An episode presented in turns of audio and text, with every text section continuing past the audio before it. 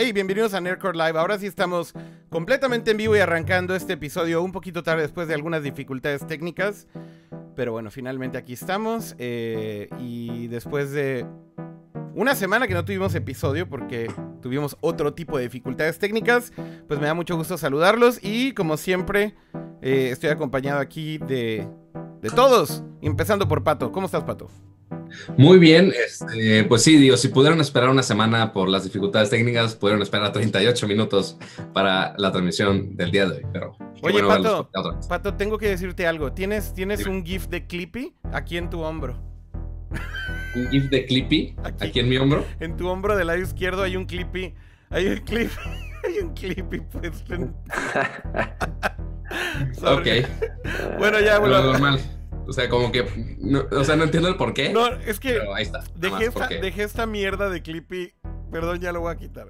Dejé esta mierda O sea, de Clippy ahí haciendo experimentos con esperaron GIFs. 38 minutos. Pero además lo voltea, pero además lo voltea a ver y, pudiera poner y- su y Clippy, güey. lo voltea a ver y le se- cierre el ojito, güey. Bueno, también saludar a, saludar a Jaime. ¿Cómo estás, Jaime? Muy bien, saludos a todos. Ahora sí que después de una larga espera, dos semanas ahora, pero con muchas noticias y muchas ganas de este eh, nuevo programa. Muy bien, un nuevo episodio. Y también está, por supuesto, Off. ¿Cómo estás, Off? Ey. Bueno, primero que todo, Pato, no han pasado 38 minutos, son las 8 en punto, porque a esa hora arranca el show sin falla. O sea, no te Claro. confundas, no confundas a la gente, güey. Son las 8 así flat. y segundo, muy bien. Es bien bonito estar acá. ¿Cómo estás, Off? ¿Qué hay de nuevo? Pues esta semana han pasado tantas cosas que luego y estamos cerrando escaleta, organizando, etc. Y de repente eh, todavía apareciendo, no manches, güey, pasó esto, pasó aquello. Hoy, ahí Oye, en la última hora pasó todo. ¿Qué onda? todo, todo. Sí, es porque sabían que venía Nercon, entonces todo el mundo anunció todo. Bueno, Claro. pues ya, ya, ya tendremos eh, muchísimo tiempo para estar comentando todas estas noticias porque efectivamente fueron dos semanas movidas. Eh, la semana del episodio que se canceló eh, por causas de fuerza mayor le hace de salud. Eh, fue un mega fail eh, porque había muchísimos temas muy buenos. Teníamos también una invitada y bueno, tuvimos que resetear todo. ¿Qué le pasa, Ofelia? Es que están diciendo, están diciendo en el chat 38 minutos por el clip, güey. Lo vale. Lo vale No totalmente. vale. Todo fue por Clippy. Todo es culpa de Clippy. Queríamos poner a Clippy a huevo y entonces ya Clippy, Clippy, Clippy arruinó la hora. Eh, Y hablando de comentarios, también obviamente está acompañándonos todos los comentarios de parte de Twitch y de YouTube. Y no sé de dónde estamos jalando comentarios el día de hoy, Akira. Ok, en realidad ahora sí están todos los chats puestos ahí mezclados. Entonces, de hecho, ahí están en pantalla. No vayan a poner ahorita pitos y riatas, pero si quieren poner pitos y riatas, denle. Este, están ahí los chats combinados de Twitch y de YouTube, me parece. Y creo que también de. De. Periscope. Periscope. Ok, ya. eh, y, ahí está en pantalla. Bueno, también si están en Twitter pueden poner hashtag Nerdcore Live. Así que bueno, pueden entrar a cualquiera de todos los streams. Le, léase el chat de YouTube, si están viendo esto en YouTube, si sale. No sé por qué no está chateando nadie en el chat de YouTube. Ahí está, ok, si ya están poniendo sus respectivas riatas. Eh, eh, también, también, también en Twitch, eh, si están chateando, puede salir aquí en, en pantalla. Y bueno, como les decía, si están en Periscope también pueden chatear y aparece también aquí.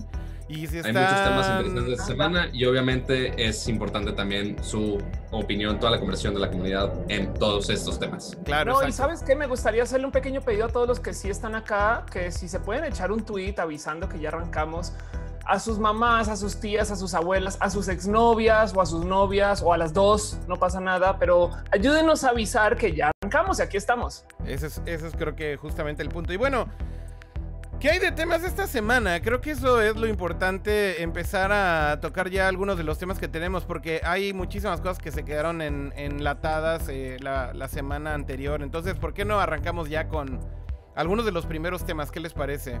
Eh, vamos, Dale. vamos igual por partes, pero...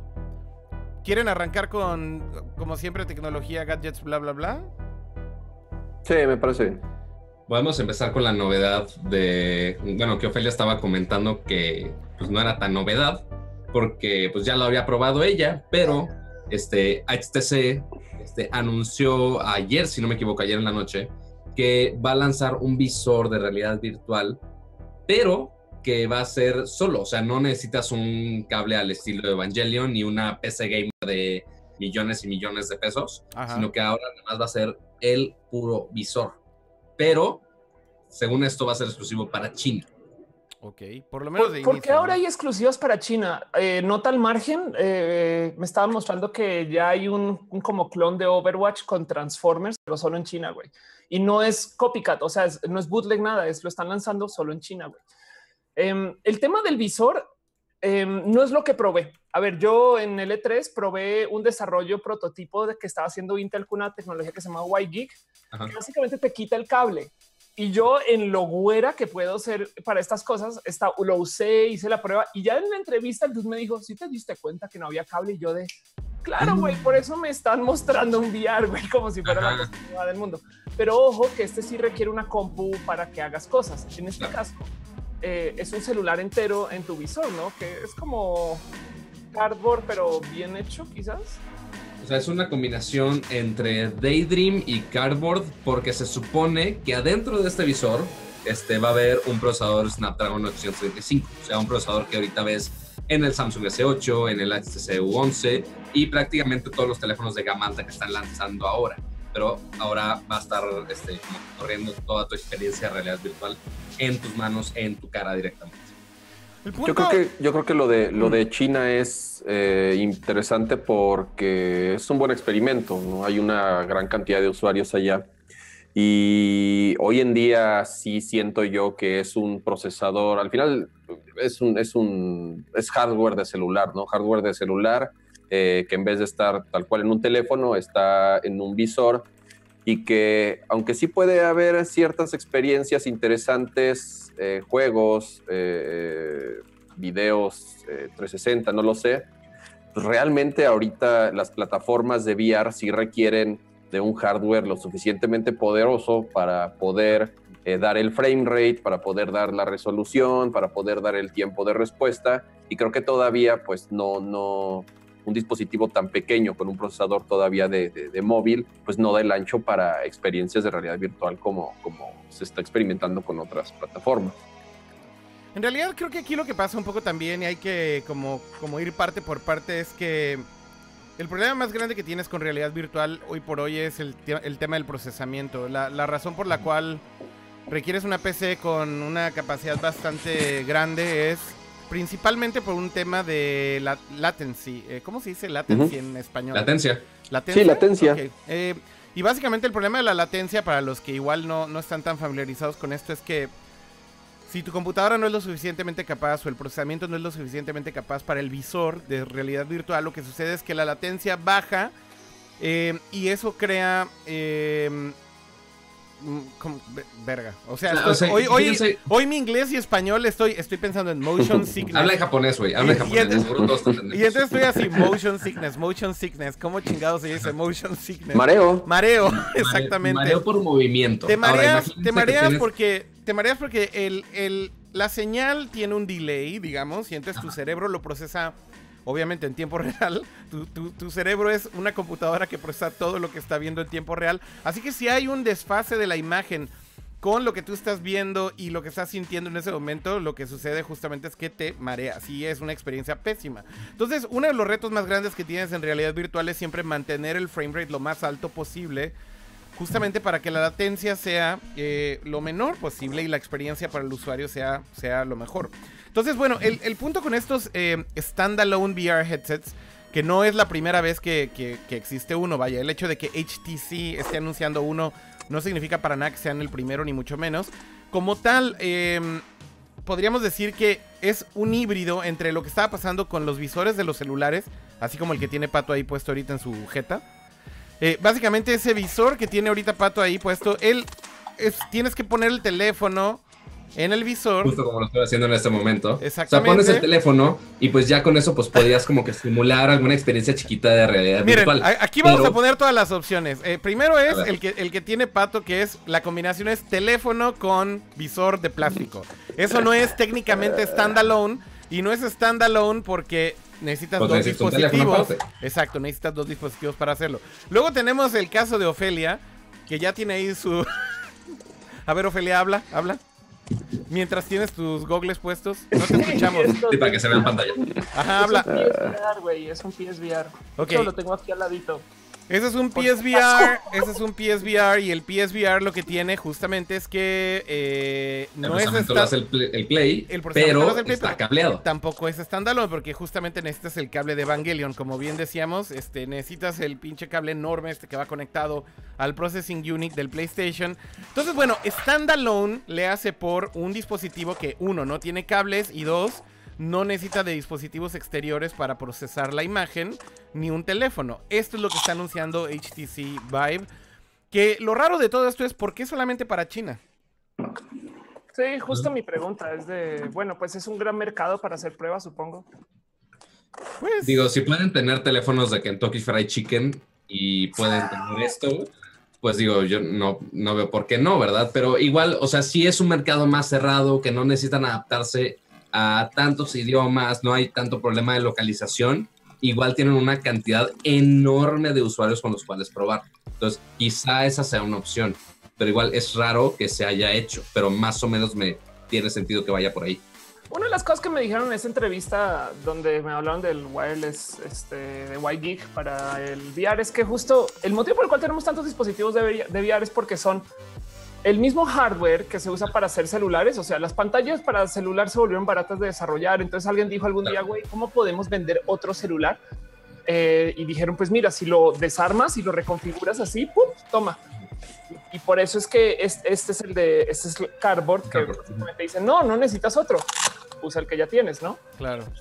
Em, pero, pero pues bueno, está bonito que te quieran quitar el cable de entrada, como sea. Que, que justo hace, yo, recuerdo en un, un evento de Facebook que hubo hace unos meses, eh, cuando mostraron eh, unos demos de Oculus, justamente comentaron que el futuro, bueno, incluso ellos ya habían empezado a desarrollar, no estoy seguro si mostraron un prototipo de un Oculus que no requiere estar conectado con el cable de Evangelion a, a una PC eh, súper pesada.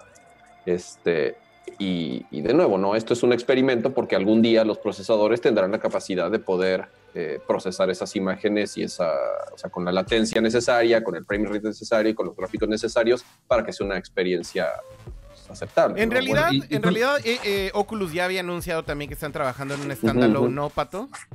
Sí, o sea, ya igual están desarrollando eso, pero la idea obviamente ambos de, de Oculus, HTC Vive e inclusive Google con todo su esfuerzo de Daydream que también tienen, pues el chiste es que hacer toda esta experiencia de realidad virtual, pero para todos, eventualmente. O sea, primero pues estaba Oculus y HTC, que sí sigue siendo algo caro, ambos por los visores, por el setup que necesitas, el espacio, etcétera. Y después está la otra opción, que pues son los celulares, los visores standalone, que eventualmente quieren combinar que sea bueno, bonito y barato, porque ahorita pues cuántos han jugado juegos en realidad virtual. Muy O poco. sea, ahorita pues Soft tiene su PlayStation, pero ¿cuántos PlayStation VR se vendieron aquí? Off, Off no, es, Off es burguesa y entonces tiene su PlayStation VR. Entonces, Sí, yo tengo mi PlayStation VR. Este, lo cual le pasó. Mucha gente está preguntando en el chat. Bueno, no mucha gente, algunos están preguntando en el chat. Oye, ¿qué onda con HoloLens? Quizás no mucho que reportar de HoloLens, pero más adelante en la escaleta tenemos una nota y de una vez la cola acá. Que Google Glass lo revivieron, hicieron un nuevo modelo. sí, parece que parece que, que salió así literal de las cenizas, porque pues básicamente lo que sucedió fue que ya lo habían dado por muerto, de repente lanzan una actualización de software de la nada. Y una semana después anuncian que sigue vivo en Enterprise. O sea, básicamente se lo están vendiendo a compañías para aplicaciones más como, eh, pues justamente, no de uso diario de consumo, sino por ejemplo para usarlo en el trabajo, para cosas de tutoriales, por Para ejemplo. fábricas principalmente, o sea, toda la manufactura, Manufac- procesos muy pesados que pues sí tienen las manos ocupadas y que están operando este, maquinaria de riesgo, pues sí, o sea, sí es posiblemente importante el que tengan esa información a la mano, ¿no? Con el Glass y que tengan su Yo, historiador. yo- yo creo que si le damos rewind por ahí algún episodio de Nerdcore de cuando salió Glass, yo me acuerdo de comentarlo, no le veía futuro a Glass en el mercado consumer, pero sí en el mercado como utilitario, ¿no? Como la banda que está, por ejemplo, en bodegas este, todo el día, porque allá usan todo tipo de hardware bien ñoño, güey, ¿sabes? Como que tienen así todavía estas Palm con lector este, QR eh, para, para hacer bodegas, estas cosas, ¿no? Entonces el nuevo modelo de Glass, no sé si el, el enlace por ahí para mostrar, em, tiene, de hecho, el visor es un poco más grande, funciona sobre lentes, literal lentes, hasta lentes de seguridad. Em, y tiene como un update de software también, que seguro por eso fue que le hicieron update hace nada. Y seguro alguien le va a encontrar una utilidad, sabes, para tocar música o algo así, pero, pero está ahora hecho para la empresa. Y, y si tienen unos demos chingones de gente literal trabajando, por ejemplo, haciendo ensamblaje de madres, que eh, les va diciendo dónde van las piezas y entonces se ensamblan a la mitad del tiempo, ¿no? Como que sí se ve bien cool como la idea y sí me parece más real que el futuro que nos vendió Google en su momento. Que no era para grabar mientras me aventaba en paracaídas, como lo mostraron. Claro, como le este Sergey Brin. Pero no es si vieron también alguien que le está entrando más o menos al rollo de Glass. Este, creo que, ¿quién fue? Apple, que registró una patente de unos lentes, pero para realidad aumentada. Sí, también salió esta semana. Ahí tengo la imagen del Google Glass. Estoy tratando de pausar ahí en el stream. Esto es eh, vía el canal de Engadget, porque solamente hay una imagen. Entonces, bueno, ahí está. Ese es, ese es el nuevo modelo de Google Glass. Como bien decía Sof, está un poquito como reforzado. Tiene como este visor de plástico.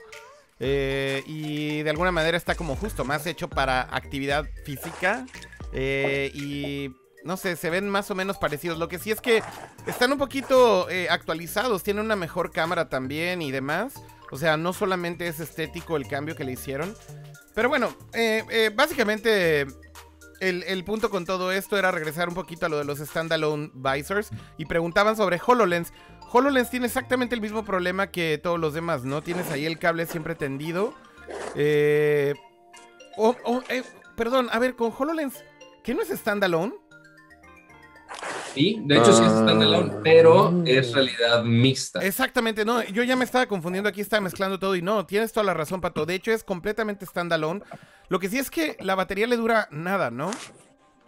Seguramente, la verdad no lo he probado personalmente, pero sí, o sea, tienes no sé cuántos procesadores dedicados a este sistema holográfico, lo cual sí es algo pesado, este, y no está hecho para trabajarlo todo el día, no es como el Godín llega a su oficina y se lo pone y todo el día con el visor, ¿no? No, son para ciertas experiencias muy limitadas, ¿no? Todavía, o sea, se enfocan mucho, por ejemplo, en modelos de 3D y diseño, ese tipo de cosas, arquitectura, este, pero fuera de ahí, pues no tanto pero igual sigue siendo una, una experiencia standalone que sí está bastante cañón. Sí, está bastante, está bastante cool, pero, pero efectivamente son como los primeros días también y son... Y estúpidamente caro, aparte. Estúpidamente caro. Sí, creo que vale 3 mil dólares el, el kit básico. Lo bajaron de los 5 mil a los 3 mil y fracción, creo. Exactamente. Pero bueno, también a decirlo, ¿no? Como aclaraban... Eh, HoloLens es Mixed Reality. Se oye por ahí un micrófono que, que, está moviéndose mucho, perdón, no sé, creo que es el de Jaime tal vez. Pero bueno, eh, lo que decía es que eh, esto es Mixed Reality.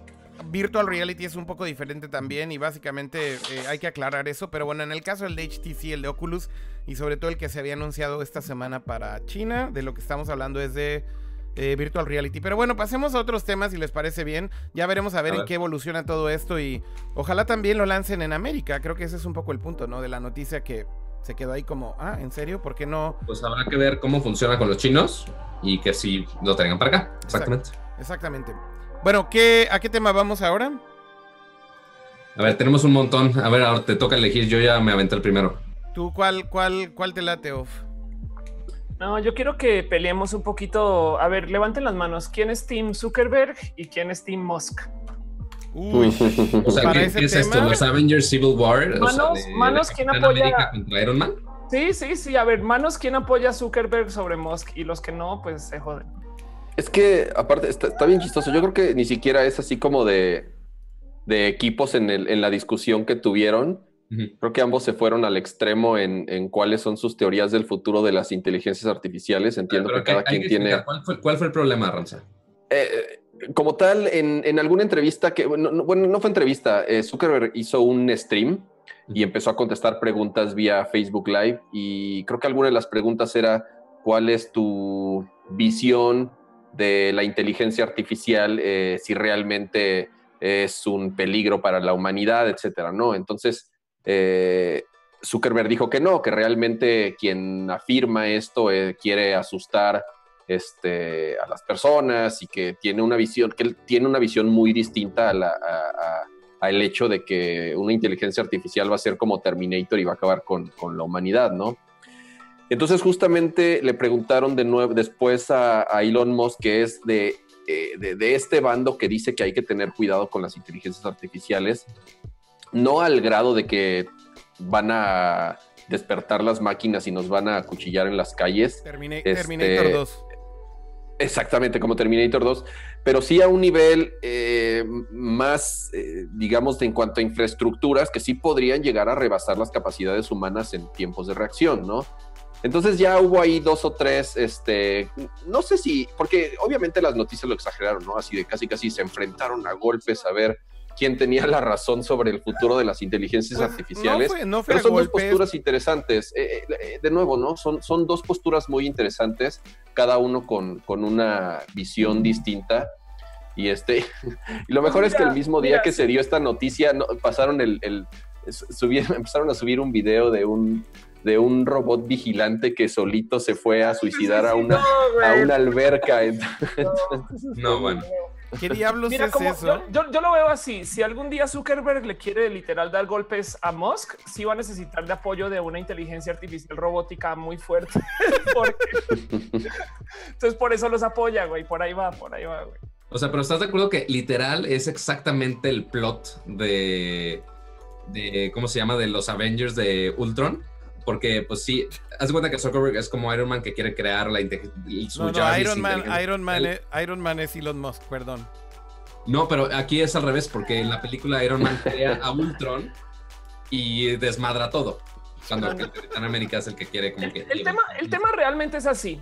Eh, Musk ha estado trabajando con temas de inteligencia artificial y, y va- varias veces le ha tocado apagar robots este, y hasta que ya salió a decir, güey, esto va a ser un pedo muy cabrón. Que de hecho la primera vez que lo hizo salió, este, mm, salieron físicos em, también hablar de, wow, esto sí puede ser un problema muy grave, ¿no?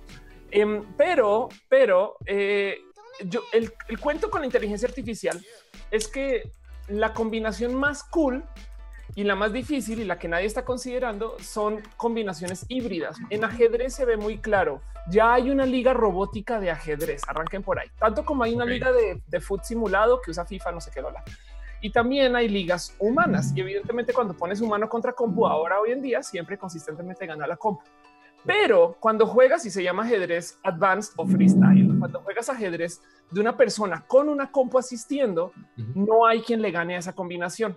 O sea, lo mejor es la simbiosis y nadie como que habla de eso, como que siempre es de las computadoras se van a adueñar y es de no. Eh, de hecho, el otro día vi un, tra- un trabajo de un desarrollo de una inteligencia artificial donde la gente le entrega, o sea, lo que me diga la compu lo hago. Me explico, le entrega su cuerpo a la compu, pero a propósito. Ok. Em, De hecho, el- lo más cercano a eso de lo del ajedrez que decías es lo del AlphaGo, ¿no? O sea, esta inteligencia artificial que creó Google para jugar el juego que se llama Go, un juego asiático hiper mega complicado con no sé cuántos millones y millones de posiciones pos- este, posibles. De posibilidades. de, de posibilidades, perdón. Este, entonces, pues los pusieron a jugar contra los maestros máximos del juego en la vida real y les ganó. O sea, ya la inteligencia artificial ya supera al juego de mesa más complicado del mundo. Exacto, pero si tuvieras un jugador que usa la inteligencia artificial para que lo guíe, te topas con esta combinación completamente imbatible. Entonces, en últimas, de lo que se habla muy poco es de que eh, la gente que se comience a ciborguizar, por así decirlo. Y, y por eso ese tema siempre me despierta la atención. Zuckerberg lo que está diciendo es, güey, deja de asustarme a los inversionistas y al mercado, deja de, deja de- de- de- de- bájala tu miedo, ¿no? O sea, porque todavía no, no estamos al punto de que la inteligencia artificial no están en una posición de, güey, nos van a matar. Cuando ya lo pongamos inteligencia artificial a cosas militares, ahí sí nos podemos asustar un poquito. Bueno, te digo algo, en la frontera de Corea del Sur con Corea del Norte hay eh, unas como metralletas automatizadas de Samsung, además, Ok. funcionan con inteligencia Esta masacre es patrocinada por Samsung. Ajá, funcionan con inteligencia artificial y su único compás moral es si es una persona y se mueve, le disparo y lo persigue. Wow. Eso está muy cabrón. Dejando eso de lado, si las computadoras algún día se despiertan y comienzan a andar, yo siempre he sido el fiel creer que en vez de buscar humanos, somos requete inútiles, güey. Van a ir a buscar otras compus, güey. Van a ir a destrozar compus para sacarle su RAM para crecer ellas. ¿Me explico? Es como que nos ven a ¿Tienen nosotros, hambre? ¿Tienen hambre de RAM? Ajá, exacto. ¿Qué le vamos a dar a la compu? Sabes, es que en The Matrix supuestamente les damos calor. No sabes cómo somos de inútiles para hacer calor. Es como de no me, veo tan inútil para la compu que yo creo que ni siquiera se van a desgastar en asesinarnos. Yo por eso siempre le hablo bonito a mi Google Home para que cuando se revele contra mí no me haga nada. Oigan, em, déjenme dar ahí un poquito también de contexto de esta discusión que estaban teniendo Mark Zuckerberg y, Musk, porque creo que todos siempre, miren, estaba poniendo ahí en pantalla este reporte ahí de MSNBC y demás. Todos los medios, eh, digamos, tradicionales y... Eh, ¿Cómo decirlo? Los medios masivos de comunicación que ya saben que cuando hay algún tema de este tipo le quieren entrar ahí a la discusión y hacen su video de YouTube o, ponen su video en Facebook para que las tías también se enteren de estas discusiones. Siempre creo que sacan de contexto muchas cosas y hay que aclarar un poquito qué fue lo que pasó entre Musk y, Zuckerberg en específico. El, el problema más grande es como la visión que cada uno tiene y creo que tiene mucho que ver con qué tan pesimista o optimista es cada uno, pero también muy basado en qué es lo que ha visto uno y ha visto el otro en temas de desarrollo de inteligencia artificial. Y hay que decirlo, ahorita el tema de inteligencia artificial es muy diverso, es decir, hay demasiados tipos de desarrollo eh, para muchísimos tipos de aplicaciones. Eh, y Elon Musk, eh, junto con Sam Altman de Y Combinator, hicieron esta como este grupo que justamente está tratando de invertir en desarrollo de inteligencia artificial que no sea mal utilizado para la humanidad. Eh, que se llama, es una iniciativa que se llama OpenAI. Y OpenAI en realidad lo que está tratando de buscar es justo también probar que puede ser mal utilizada. Es decir, entre, entre muchas de las cosas que están como tratando de probar es que eh, deben de educar o deben de eh, comunicar que efectivamente si es eh, un desarrollo que está enfocado para algo que, digamos, pudiera salirse de control o pudiera tener como fines de terrorismo o fines de, algún tipo de ataque o qué sé yo, es necesario que la gente tenga conciencia sobre este tipo de cosas. Y por eso es que Elon Musk lo que estaba diciendo es que se requiere ya desde ahorita comenzar con regulaciones y el gobierno debería de regular lo que está pasando con la inteligencia artificial y no estamos hablando a nivel desarrollo, sino estamos hablando a nivel de usos eh, y de prevención, digamos, para que justamente esto nunca llegue a suceder. Del otro lado tienes a Zuckerberg, que es un tipo que evidentemente tiene acceso también a muchísimo desarrollo de inteligencia artificial, porque Facebook tiene muchísimos desarrolladores de inteligencia artificial, sin contar todo lo que puede ver Zuckerberg simplemente por estar en esa posición.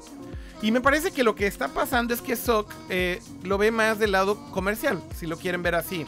Y evidentemente, del lado comercial, y ojo, no es que Zuckerberg no entienda o no comprenda a nivel técnico que la inteligencia artificial podría ser utilizada de una manera eh, negativa. Evidentemente lo entiende y no es ningún tonto como para que no lo entienda y creo que no es una guerra de quién sabe más acerca de inteligencia artificial, pero la posición de Sock es clara en el sentido en el que él eh, defiende la posición de que todo está bien y no hay ningún problema, porque ellos lo ven más como un negocio y definitivamente lo ven como, ok, ¿cómo podemos usar inteligencia artificial para ganar dinero? Y ellos están tratando de traer con esta bandera de, hey, no pasa nada, solamente queremos analizar tus fotos y ponerte una foto que es relevante para ti. Oye, no pasa nada, podemos identificar un objeto en una foto y eso está cool porque con realidad aumentada, este, podemos hacer que tengas una experiencia muy padre. Obviamente con un fin meramente comercial. Entonces creo que lo que estamos viendo es comercial versus no comercial. Y evidentemente por eso uno es mucho más pesimista que el otro. Pero siendo sinceros, yo no sé ustedes, pero yo me inclino mucho más del lado de Elon Musk. Creo que sí es un tema que hay que tener mucho más cuidado del que se imagina la gran mayoría de la gente.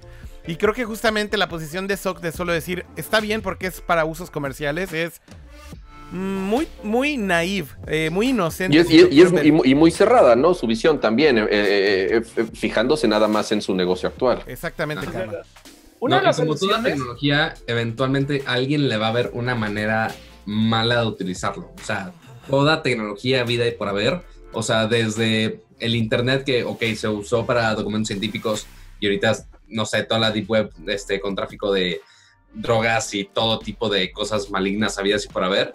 Este, y hasta Pokémon Go que parece inofensivo y la gente lo está usando para saltar. O sea, siempre va a haber alguien que va a buscar una manera negativa o que sea mal vista para Sí, la gente. eso es muy Pato, cierto. deja de asaltar con Pokémon Go. Oye, Ofelia. ¿qué, qué, qué- bueno, igual y para... Ah, iba, iba- a comentar que una, Dale, de dale. las, una de las posibles soluciones, esto es algo que estaba anotado para otra escaleta, y, eh, pero, pero lo tengo por ahí listo. Eh, una, de las, una de las soluciones que se están comentando es, y esto a nivel de legalidad, no? O sea, de obligación para los makers, que eh, están pues, quizás proponiendo que cualquier robot o cualquier inteligencia artificial posea una como suerte de caja negra, eh, donde básicamente grabe y anote todo.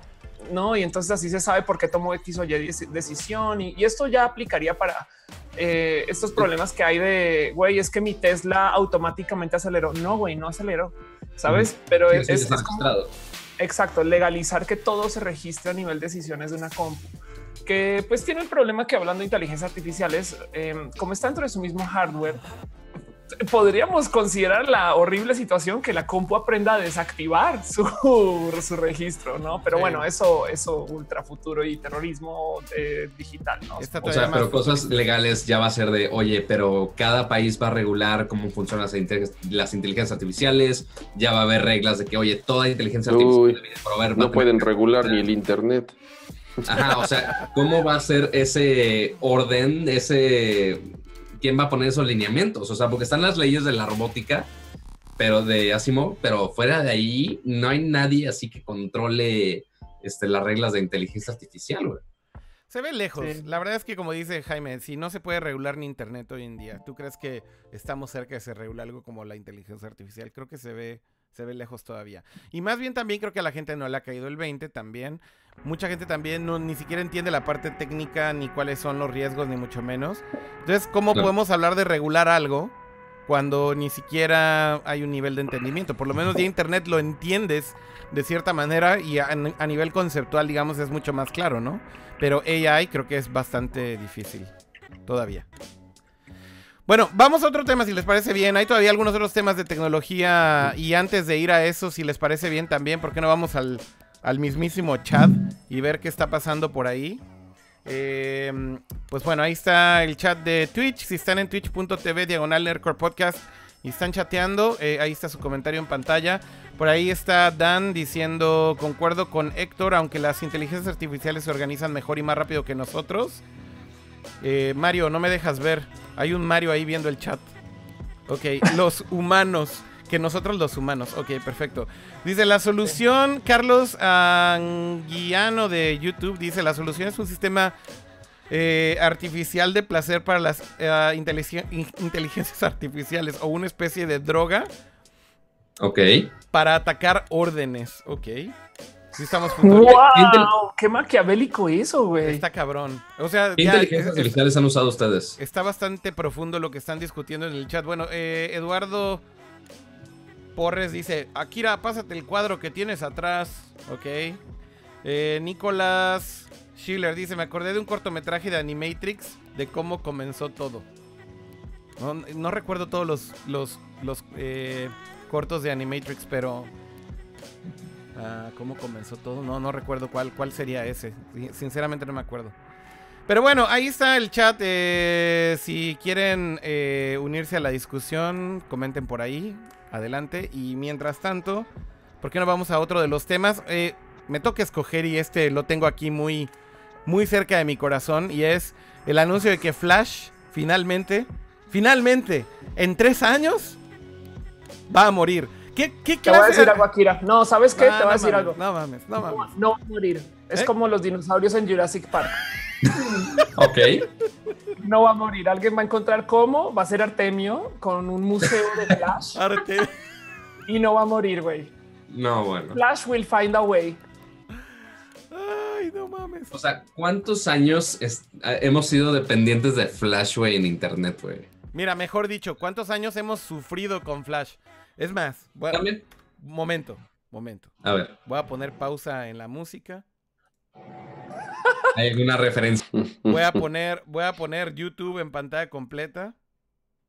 Eh, a ver, esperen- espérenme un segundo. Ok, un segundo, un segundo. Oh, wow, nos estamos poniendo retros. Se va a poner retro este pedo. Flash es como tu amigo imaginario que todavía te acompaña cuando eres adulto. No se va, güey. Amigo, ve mi máquina cómo funciona, es broma, güey. Pinche Core i7, güey. Ya no quiero nada, güey. Aviéntalo. A ver. Ahí está, pinche video de mierda. Pinche Flash. Lo odio, güey. Puto Flash de mierda. A ver, Melvin. ¿Ya me escuchaste? Son los buenos tiempos de Flash. Ay, bueno, si Flash se decide. Mira nomás. Güey, Flash es una basura. Güey, no, ya, fuck this shit. Escape. No, pausa. ¡Ta mierda! Eso es Flash hace. Hace no muchos años, ¿eh? Wow. No, hace no muchos años. Todo comenzó por culpa de Steve Jobs. Seamos honestos. Pues más o No, menos. más o ¿no? menos. Todo comenzó porque Flash es una mierda. uf. O sea, Pero no porque te quejaras en el stream iba a ser el cambio radical en el mundo. Lo siento mucho, eres influyente, pero tampoco somos tan. no, no, no, obviamente no, pero pues esa es mi, o sea, lo que quiero decir es cuánto tiempo llevamos sufriendo con Flash. Ese video es de hace 6, 7 años. Entonces lo que quiero decir con esto es, come on, o sea, Flash es una tecnología que en serio ya lleva anunciándose su muerte y prediciéndose su muerte desde hace muchísimo tiempo. Entonces me dio un poco de risa esta semana que sale el anuncio y dice, ya, ahora sí, en tres años, en tres años va a morir Flash. Y es como, dude, kill it already. Na- na- nadie lo quiere, ya, chinguen esa mierda, por amor de Dios. A ver, Jaime. Y que realmente ya, ya, ya casi nadie lo usa, ¿no? Fuera de algunos reproductores de video y tal vez algunos jueguillos, eh, se ha muerto solo. Prácticamente ahorita lo que, lo que comentaron es que ya lo van a dejar de dar, eh, de actualizar y de dar soporte, porque además tienen que estar sacando parches de seguridad todo el tiempo porque tiene un montón de vulnerabilidades. Entonces, este, ya, ahí muere. Oye, ver, Jaime, Jaime, estamos Jaime, ¿tú eras, tú eras flashero, ¿no, Jaime? Sí, yo, yo programaba en Flash en el 2000, 2001, para que te des una idea. Madres, madres. Y sí, en algún momento lo interesante era que eh, era una plataforma que corría y se veía bien, entre comillas, en todos los navegadores. Este, entonces, en vez de estarte peleando con HTMLs y estándares de esa época, tú sabías que una animación en Flash iba a correr igualita en todas las computadoras, ¿no? Entonces, siendo sincero, sí le tuve aprecio en su momento. Fue eh, algo que eh, durante una época fue súper importante en el desarrollo del web como lo conocemos hoy en día, pero que desgraciadamente, bu- bueno, más bien afortunadamente, eh, salieron nuevas tecnologías, nuevos lenguajes, nuevas maneras de desarrollo web y pues ya, ¿no? Eh, se convirtió realmente en un lastre que era súper pesado, súper inseguro, eh, difícil de mantener y este, ya, qué bueno, ¿no? Eh, em,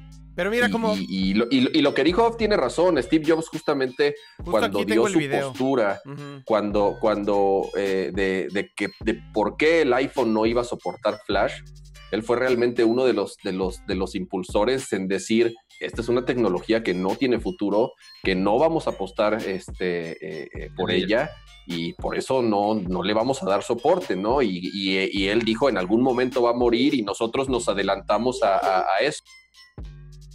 Pues de No, y hecho, me acuerdo perfectamente que en, en Android presum, bueno, pues sí, presumían en su momento de Android de, ah, mira, Android sí tiene Flash y como quiera terminó cediendo porque pues, sí, o sea, aquí es donde sí tiene razón el A señor ver, a ver, Akira. pero hay que, hay que poner ahí un gran, gran paréntesis. Sí decían, sí, sí tiene Flash. ¿Y recuerdas Ah. cómo corría Flash en un teléfono Android? Era una pinche basura, güey. Horrible. Horrible, horrible, horrible, ¿no? O sea, O, o sea, e- ese es justo el problema. Lo forzaron tanto tiempo. Y como bien dice Off, a ver, y aquí de nuevo voy a poner pausa, pausa en la música. Y aquí tengo el video justamente de Steve A. Jobs hablando de Flash, que es, creo, esto es creo que una parte fundamental en la muerte de Flash. O sea, Steve, ¿De qué fecha es el video, dude? pues debe ser de D8. 2007 cuando se anunció el iPhone, ¿no? A ver, ahí les va.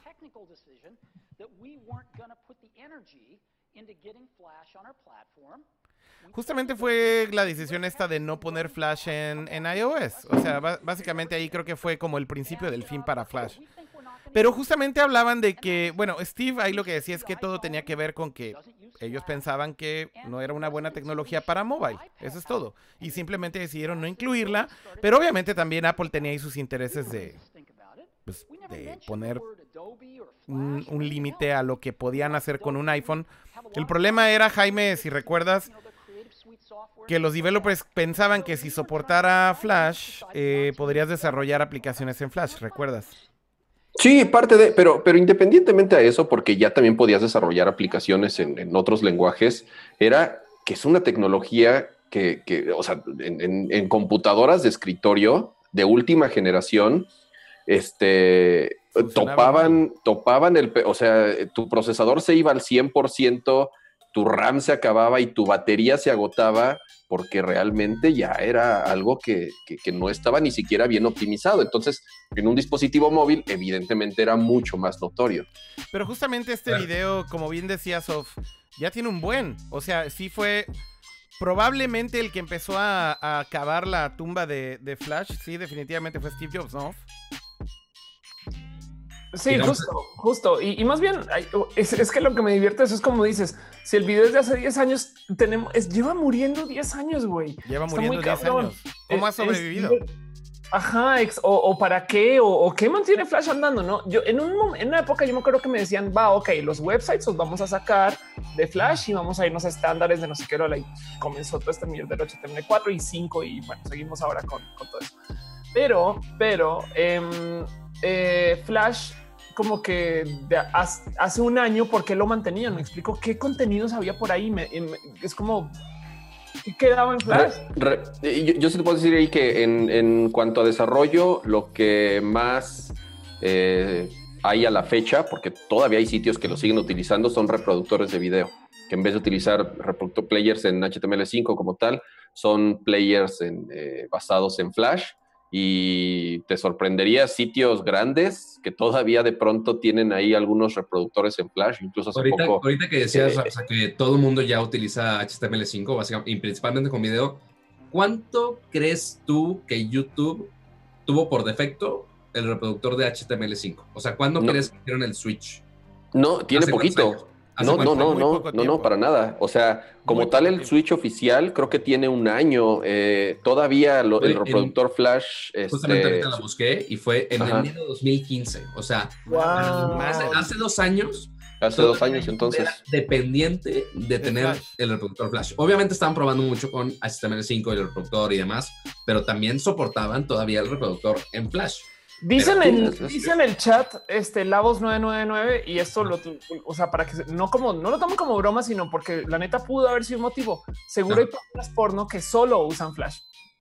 Eso es muy posible.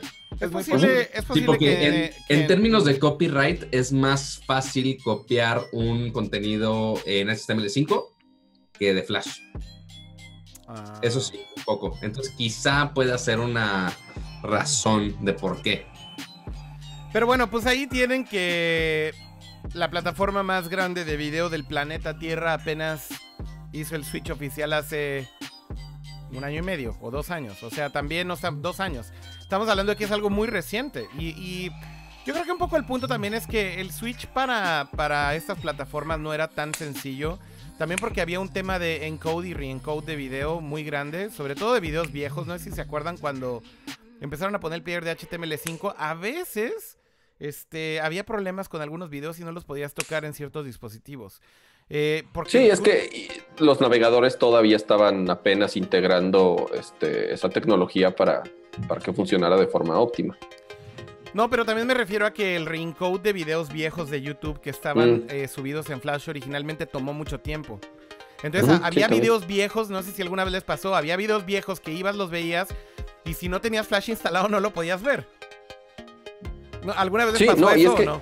y, y es que de verdad, Flash Video en su momento fue bueno. Eh, era una forma eh, bastante fácil, si lo podemos llamar así, de, de transmitir un video por internet. Entonces se convirtió en casi casi un estándar que estuvo vigente varios años. Pues sí. O sea, ¿quién puede, ¿quién puede pensar en Flash sin pensar en el video musical de El Gato Volador o del Mamut Chiquito?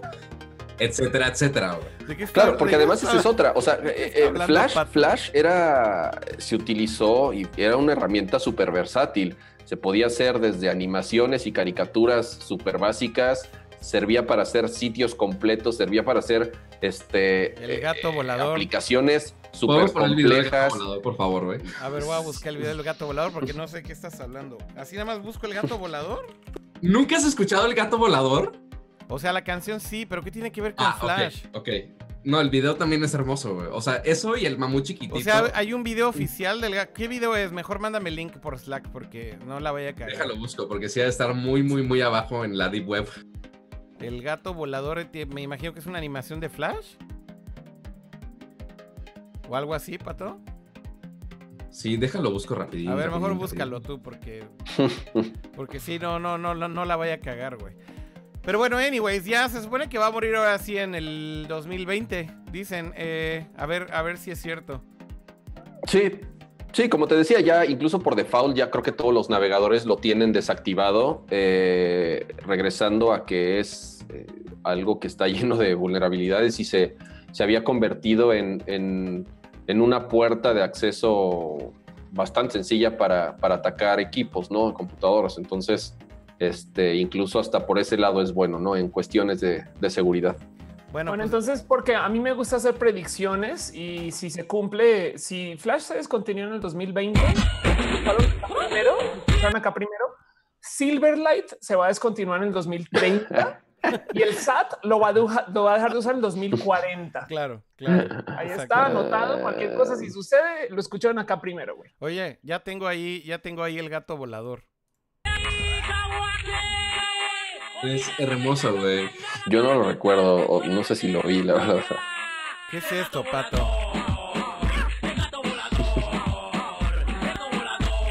No mames.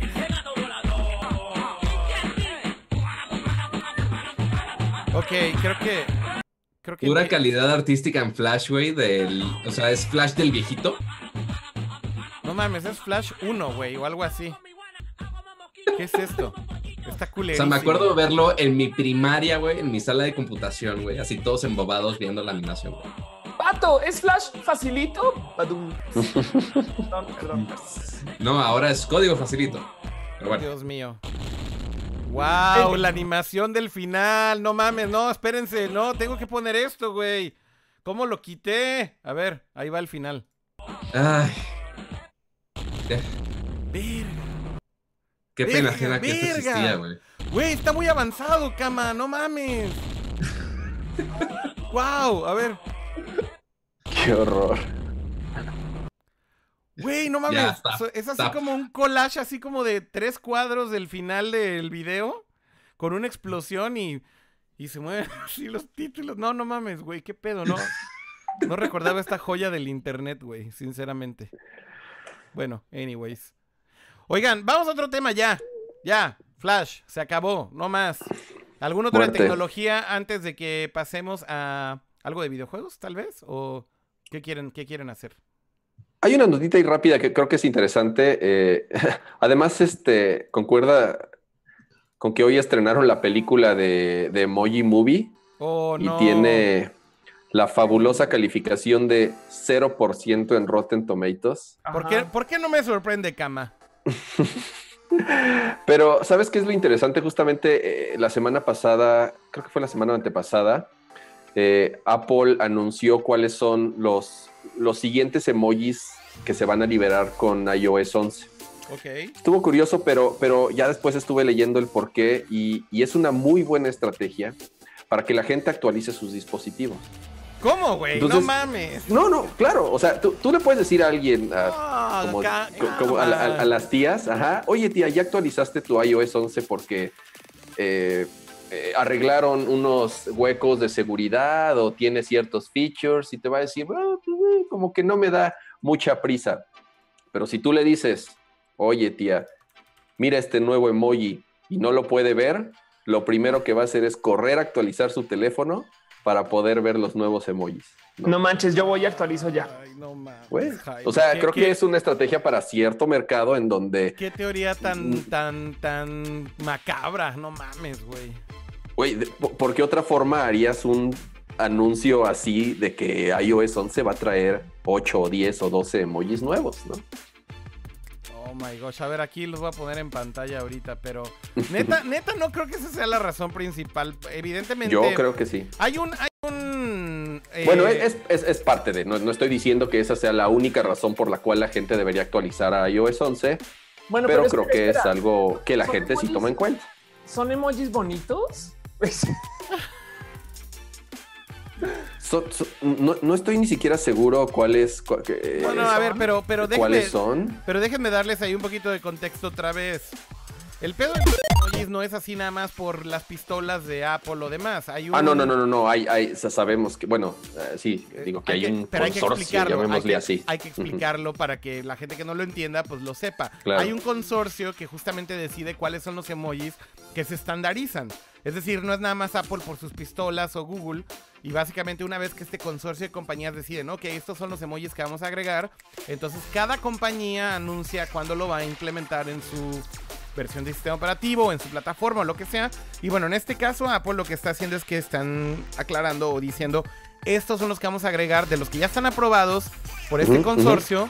Y de hecho ahí están en pantalla este, para iOS 11. Ahora, tienes razón Jaime, tal vez para Apple también es como una doble arma y pues puede obligar o ayudar o fomentar a que la gente actualice.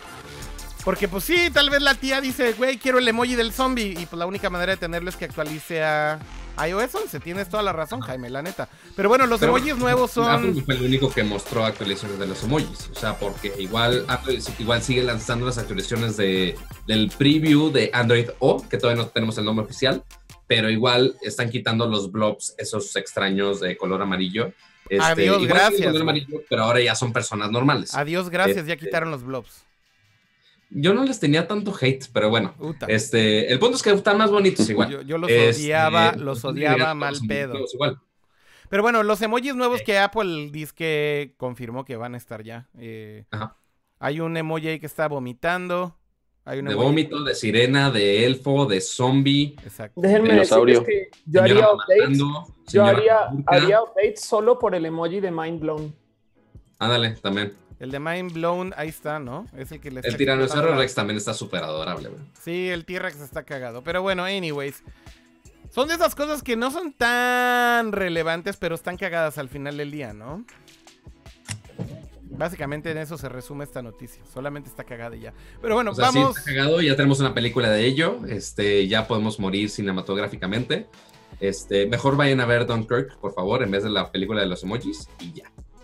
Hablando de cinematográfico, este, hay un tema que yo sí quiero levantar, sobre todo con Akira, porque él es muy experto en temas de medios en digital y quiero tener la opinión de Senpai Akira Rey con esto. A ver.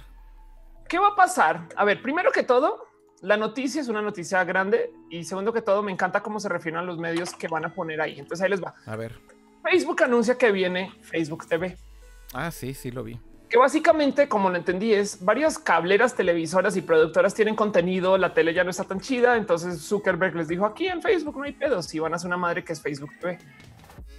En, en la nota describen en los contenidos, no es broma, no es highbrow, o sea, no es lowbrow, sino es middle brow.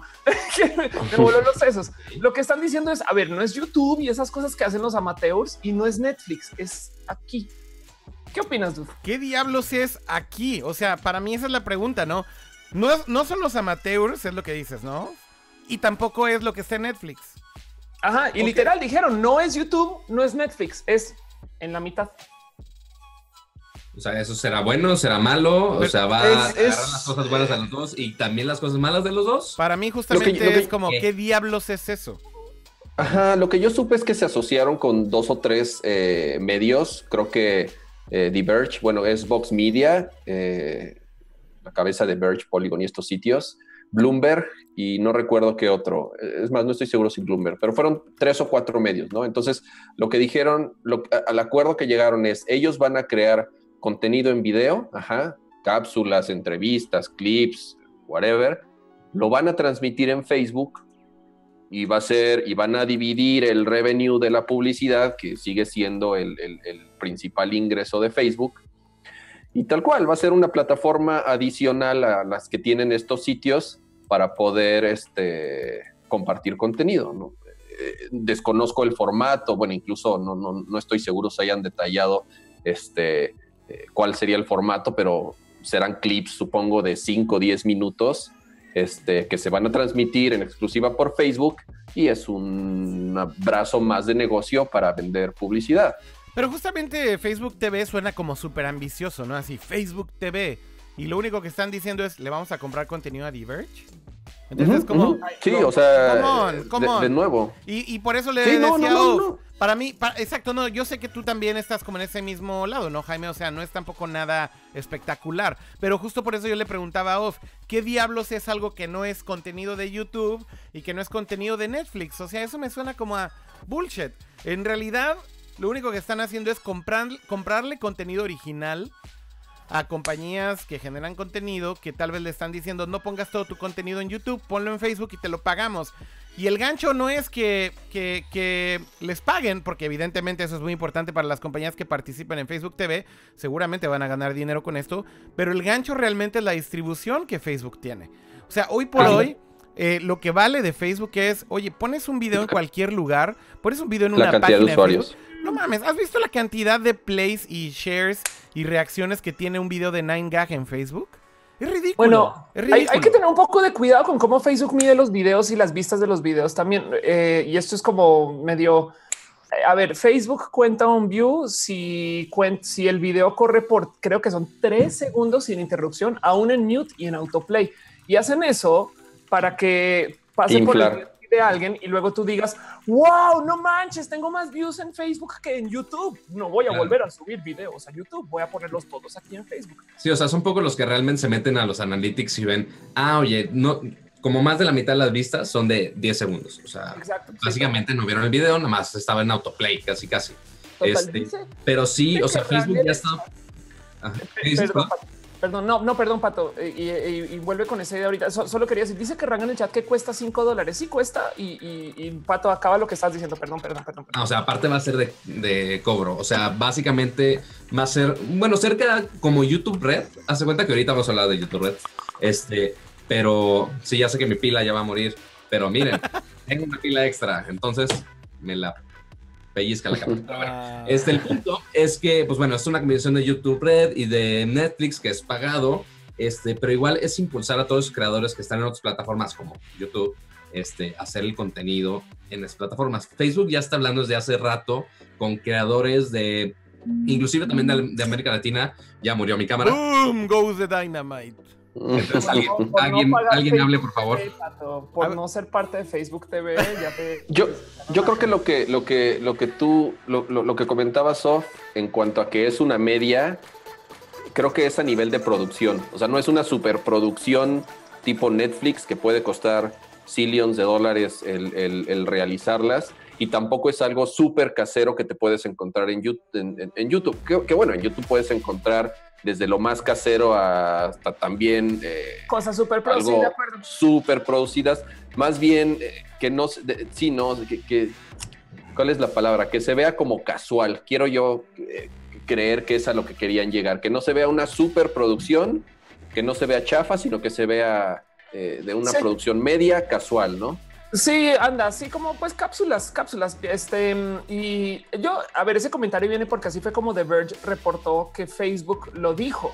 Facebook, este, para The Verge les dijo no es, no es low brow como YouTube, que me parece así un tierrazo súper rudo, güey. De Sí, o sea, sí, sí, súper falso también. Esos así pendejitos de por allá, güey. Pero tampoco no va a ser Netflix, ¿eh? no se emocionen mucho. O sea, pero imagínate, imagínate que la señorita Yuya ya no haga videos de YouTube y de repente, ah, oye, voy a tener videos exclusivos en Facebook TV. No, y eso No, va a bueno. pasar. O sea, evidentemente lo que está tratando de hacer Facebook es convencer cada vez a más publishers. Están empezando con las, con las compañías grandes que desarrollan contenido, digamos, a nivel comercial, pero después se van por los creadores Que individuales. también ya están hablando con los creadores, ¿eh? O sea, porque, sí, sí, sí, incluso- sí. o sea, obviamente, Obviamente. hay gente que tiene mucho following en YouTube, pero también sus páginas de Facebook están explotando a lo bestia. Y básicamente en- lo que está tratando de hacer Facebook es. demás. Sí, sí, es traérselos también a la plataforma, ¿no, Pato? Pero el problema de Facebook es que pues no te monetiza. Sí Bueno, puedes vender pero campañas eso- lo que quieras, pero eso va a Facebook cambiar. no te da revenue de eso. Entonces, eso Facebook a ya está hablando, in- inclusive ya habla, ya he escuchado de gente en Latinoamérica que ya está hablando con Facebook y ya le están monetizando el contenido. Sí, sí, Entonces, sí, sí, ya pasa. Gente de Colombia, gente, algunos de aquí en México ya están probando parte con el video o también, también las publicaciones monetizarlas. Entonces, el hacer contenido exclusivo y cobrado, obviamente les va a dar muchísimo más revenue. Y ahorita, de hecho, el tema de la monetización, Pato, según lo que entiendo, es solamente son como, como seleccionados a mano, ¿no? O sea, la Sí. monetización no está activa, perdón, para todo mundo, sino básicamente están escogiendo algunos creadores para que puedan monetizar. Pero yo creo que o sea, no importa- eventualmente... No importa, qué, tan, qué tan seguidores tengas, no importa que estés verificado, solamente algunos, muy, o sea, de México solamente conozco una persona que ha estado en pláticas con Facebook, nada más. Eso quizás no lo pueda revelar en este momento, no estoy al 100% seguro de ese No, dato. pero, pero el Este, punto es... Pero el punto es que lo van a abrir para todo el mundo. O sea, e- esto Eventualmente, sí, tiene que- eventualmente tienen que abrirle la, la llave a todos y quien sea que ponga su video en Facebook lo van a poder monetizar. Eso me queda clarísimo que van contra YouTube con todo y quieren destruir a. YouTube con todo. Facebook TV es el principio de, de su estrategia para ahora sí empezar a monetizar video y ahora sí atacar a YouTube de manera directa. Lo primero que hicieron Oye, fue y, y todos los lo videos, todos los videos tienen que empezar con este. Eh, no sabrás qué es lo que sucede a continuación. Si no, en Facebook no. Si no, la gente no le da play.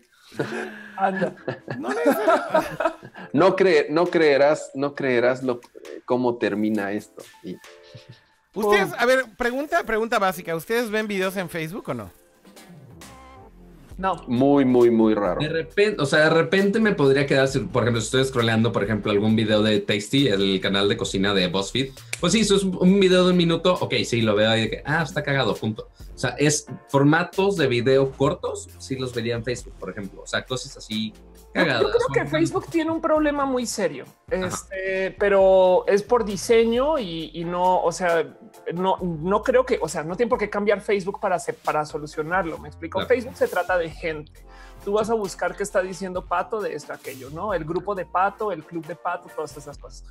Em, es muy difícil navegar videos en el navegador de Facebook. ¿Hace sentido? Como que Sí. eh, No, el, no, tema de, el tema de YouTube es, eh, puedes, YouTube existe solo para los videos, entonces es un gran navegador de videos. Sí, también. Facebook, Facebook es contenido que se muere a los, a los dos minutos. Tú le das refresh a tu home de Facebook y es algo completamente distinto a lo que viste. Así hayan pasado de verdad 20 segundos. Yo Creo creo que esto de Facebook TV, que- quiero pensar que, que van a crear un, eh, apartados especiales para estos videos porque eh, eh, concuerdo contigo, el formato actual de Facebook no sirve para, para ver video. Claro, o sea, y es lo que habíamos comentado este, cuando estábamos en campus, que pues cada plataforma de video pues, tiene sus ventajas, ¿no? O sea, Netflix obviamente es eh, video mucho largo plazo, o sea, la gente se pone a ver series por horas, películas por horas, Twitch es para video en vivo. ¿Qué pasa, este, Jaime? ¿Qué pasa? Ay, es que, en- es que en el chat es- es- es- el, vid- el video que el gobierno no quiere que veas. ya sabes. El, el gobierno no quiere que veas nada. ajá. Este, Mira bueno, este video, mira este, mira este video antes de que lo prohíban. Saludos, No, al, bueno. saludos al chat. Oh, este, el clickbait a lo bestia. Ve qué son, chingón son este- estrategias súper baratas, las odio. Desde el O chat, sea, va a ser en, clickbait TV. desde el chat en Twitch eh, pone... eh, a ver, ¿qué decía? Ah, ya no lo pude leer. Ah, se, se fue Ay, ahí un poquito, pero pues... Bueno, igual, igual sí, son puro clickbait ahí a lo bestia, ¿no? Pero bueno, lo que mencionaba de la diferencia de las plataformas, o sea, Netflix largo plazo, YouTube es video igual on demand a corto plazo. Después Twitch es video en vivo, que YouTube igual por más que tenga su plataforma con todos sus creadores, no le parten la madre a Twitch en vivo todavía. Este, y ahora Facebook se quiere integrar esto que es video de muy corto formato, que no tiene esa retención. Los Facebook Lives a veces un poco, o sea, medio compito un poquito en Switch en cuanto live contenidos no de gaming. Este, pero el que sean videos a, a largo plazo y tan producidos, quién sabe qué tan buena inversión sea para Facebook. Tienen que cambiar lo que es lo que te- les comentaba yo. eh, El formato actual de Facebook o el, el timeline actual de Facebook no, no sirve para eso. Estoy seguro que van a crear un apartado especial para, para Facebook TV. Que Y- creo yo. eh. Y lo han hecho, eh. También hay que decirlo, han cambiado muchísimo la interfaz para consumir video en Facebook. De hecho, ahora cuando abres un video, pues tienes todo este player que está como inline, eh, en donde puedes seguir consumiendo video, digamos, de manera secuencial. Obviamente no es la mejor interfaz del mundo tal vez para consumir video porque todo es con el formato del feed de Facebook. Y ese es el problema más grande que creo que tiene Facebook para consumir contenido como de manera, eh, ¿cómo, cómo decirlo? Como binge watching, como ir uno tras otro. Y por eso hicieron este view que va encima y que justamente cuando, cuando lo expandes... te muestran más videos, ¿no? Exactamente, te empieza a Es mostrar la como una interfaz más horrible de... del mundo. Siempre, siempre que se abre automáticamente es de que quítate. Sí, la verdad es que es bastante molesta. A mí también me parece que no es precisamente la mejor manera de, de consumir video de manera secuencial. Pero bueno, están intentándolo. Y me imagino que seguirán intentando cambiar estas interfaces. O sea, es el punto, ¿no? Sí, eventualmente tienen que evolucionar a que a algo que funcione. O sea, si el acomodo que tienen ahorita pues no le funciona y nada más están forzando, forzándonos por nuestras gargantas los diferentes videos que tienen de perritos y memes, pues no va a funcionar. Eventualmente se tienen que adaptar al mercado a ver cómo realmente van a hacer que tú te quedes sentado este 5 o 10 minutos o más viendo un video en Facebook. Yo voy a ser un poco más fatalista. Este, de nuevo, Facebook se trata de buscar gente y las cosas que rodean a esas personas.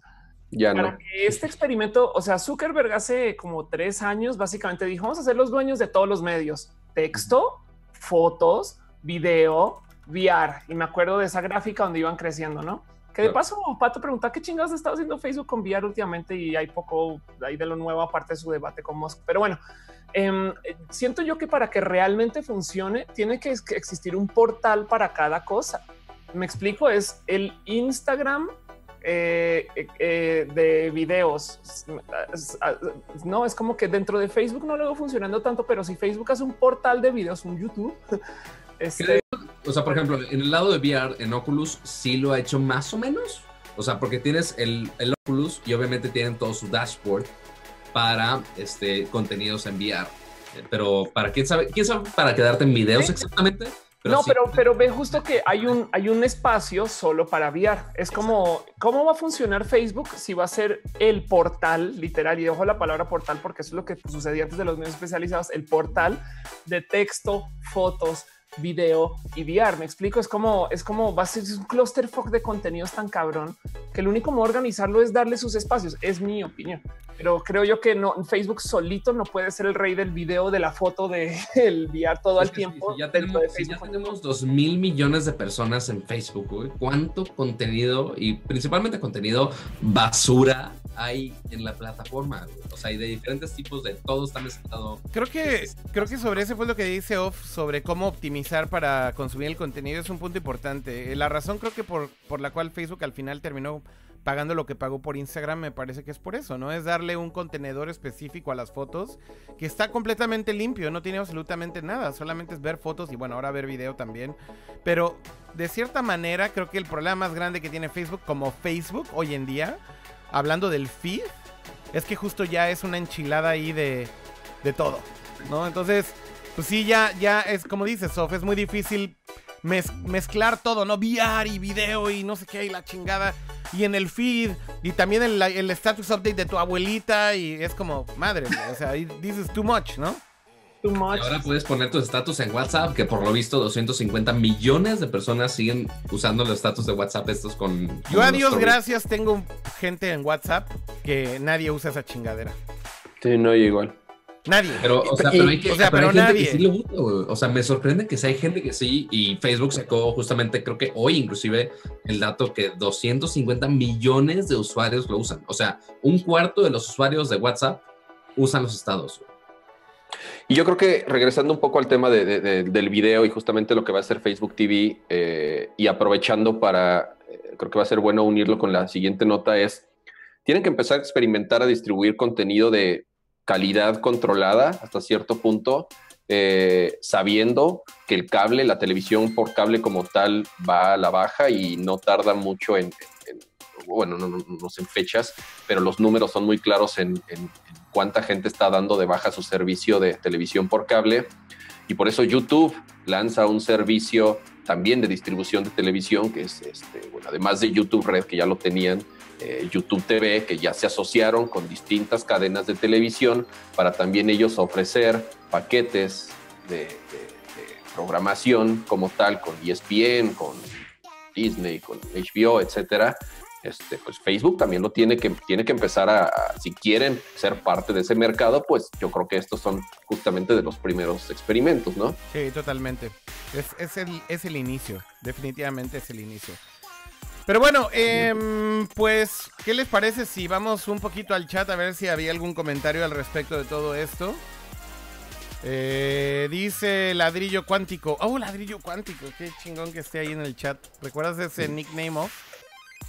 Sí, no manches. No, hay un buen de. Puro clickbait, este, puro Nerdcore clickbait. Originals Ne-. Nerdcore OGs. Nerdcore Day One. Nacor Original Gangsters. Eh, saludos a todos los que están en el chat. Eh, Jay, Zipatli Dub y por ahí de Twitch está Win026. Dice, Facebook ha acumulado una comunidad muy tóxica. Pues no es que haya acumulado una comunidad muy tóxica, es que como hay dos billones de personas hay de todo, más bien. Creo que ese es el problema, güey. O sea, el sample es muy grande, como para no tener gente tóxica ahí y gente de todo tipo. Pero bueno, dice Ladrillo Cuántico, yo sí veo cañón de videos en YouTube, pero nada de programas de TV, películas o chismes, etcétera. Shadow Crow, saludos y feliz día de apreciación a Overdrive Ostrich. Eh, ¿Esto es un día? ¿Es oficial o algo así? Sí, Hoy, hoy, de hecho, sí, hoy por algún motivo, no, mira, no sé de dónde viene, pero hoy llevan todo el día celebrando Overdrive Ostrich, que Órale. está en Mega 2 y la banda está loquita. Ah, órale, sí, órale. sí, feliz día de Overdrive Ostrich. Muy bien. Enzo Spa dice gracias de antebrazo. Ese también es un mega Nercore OG.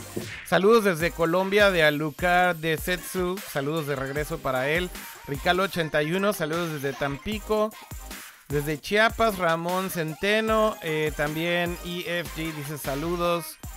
Eh, bueno, a todos los que están en Twitch también saludos. Eh, sí están también ahí en el chat. Y de hecho, si están en Periscope, en Twitter también están en el chat. Así que chatien, chatien. Y bueno, ahí leemos sus comentarios. Pero bueno, eh, pasamos rápido a videojuegos, ¿les parece bien? Dale, cortinilla. Oh, cortinilla, muy bien. La podemos usar una vez cada nunca. Bueno, vamos a videojuegos.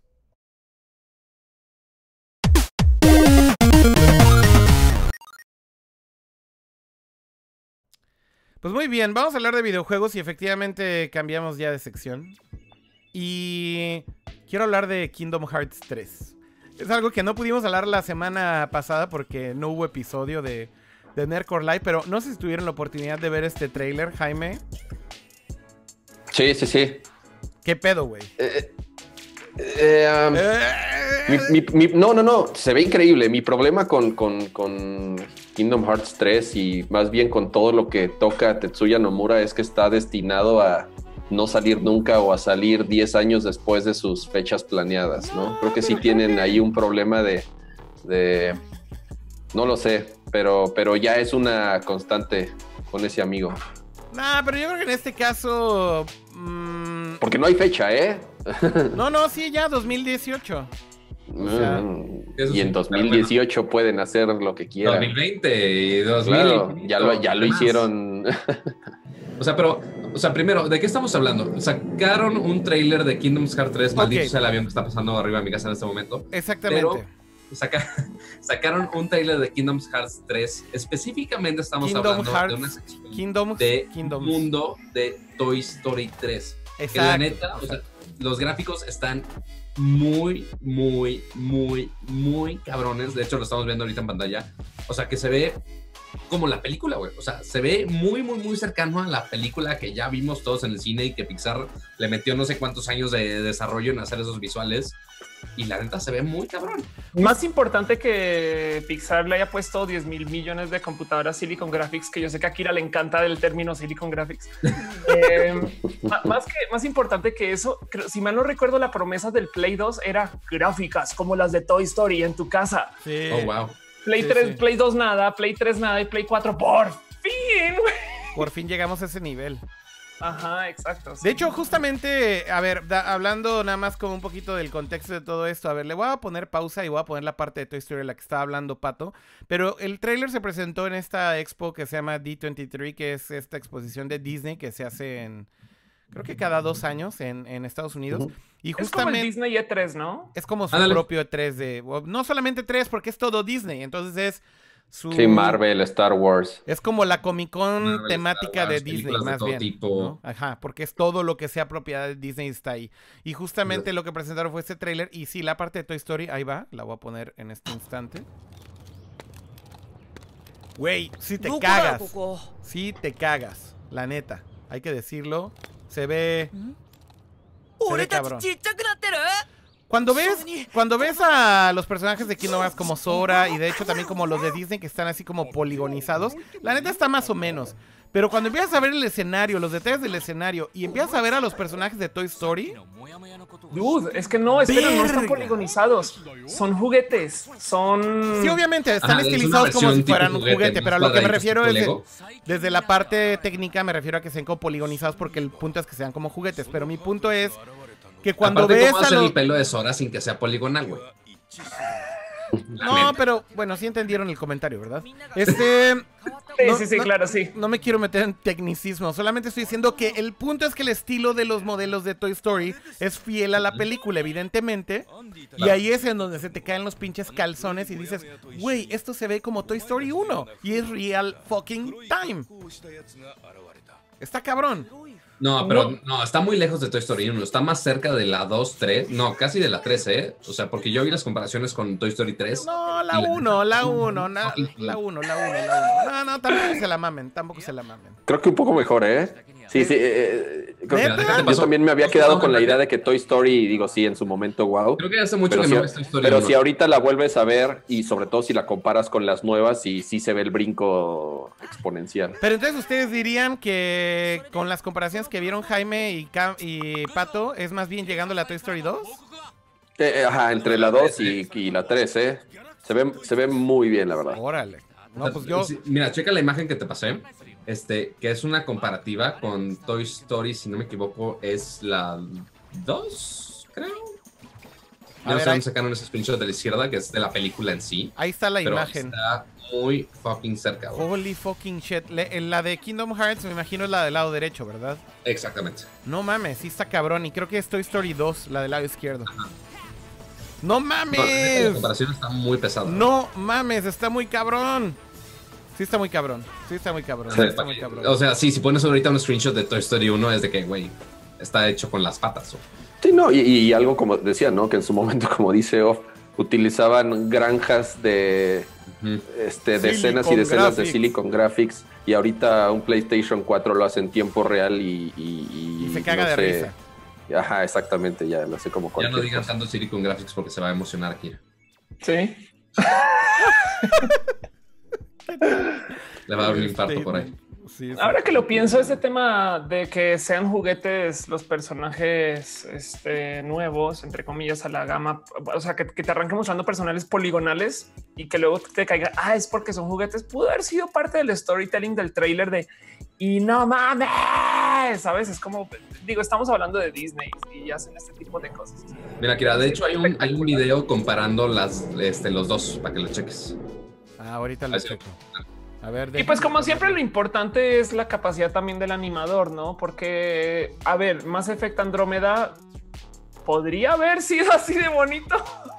Yo no sé No, qué le pasó a Mass Effect. Mass- Mass Effect No, bueno, en ese Andrómeda- sentido, Square, Square en cuanto a calidad de, de- control de calidad y en, en CGI, etcétera, creo que pocos le llegan a su, a su nivel.